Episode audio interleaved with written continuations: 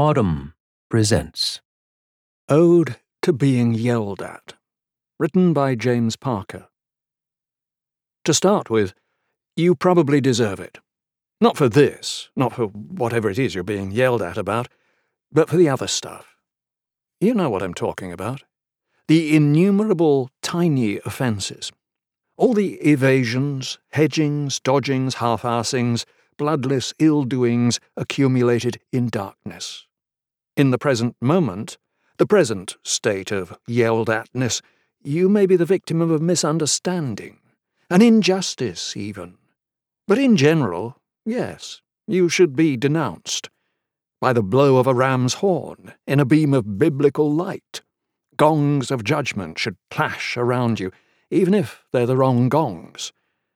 Everybody, now and then, needs to be yelled at. Let's go beyond morals. What about the rush, the eventful physiology of being yelled at? Your skin prickles, your armpits fizz. The lights in your limbic system are blinking on and off. Your amygdala is squawking like a car alarm. You're in a fascinating place. Look around. There might be treasures here, undiscovered images, poems wrapped glittering around the brainstem. Then there's the yeller, the source of this noise. Can you appreciate their transformation, the changes they are going through? Before your eyes, a person is being magnified, rhetorically and physically inflated, pulsing with a wrathful radiance. You are seeing this person at twice their normal size.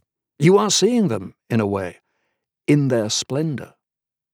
And also their vulnerability, their preposterousness. Look at them, quivering away. You've really set them off. Do they even know what they're saying?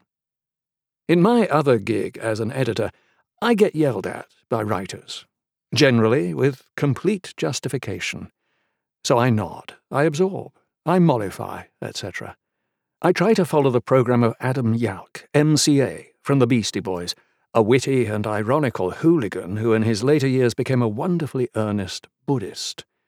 If others disrespect me or give me flack, I'll stop and think before I react. Knowing that they're going through insecure stages, I'll take the opportunity to exercise patience. On one occasion, however, the yelling overwhelmed me.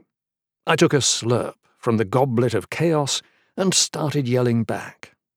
And like magic, it stopped. The universe of yelling was abruptly quieted. Some kind of elemental equalization had taken place. I felt like the great firefighter Red Adair, who used to extinguish flaming oil wells by literally blowing them out with a blast of high explosives. And then, post yell, the world is altered. As in Ted Hughes's Wind, after a stormy night, the hills had new places. You and the yeller may never forgive each other, but you know each other a little better Next time, with luck and skill, you'll find a way not just to survive it, but to relish it. Is it difficult? Are you difficult? What if they're right? Open your ears, Yerli, and take it.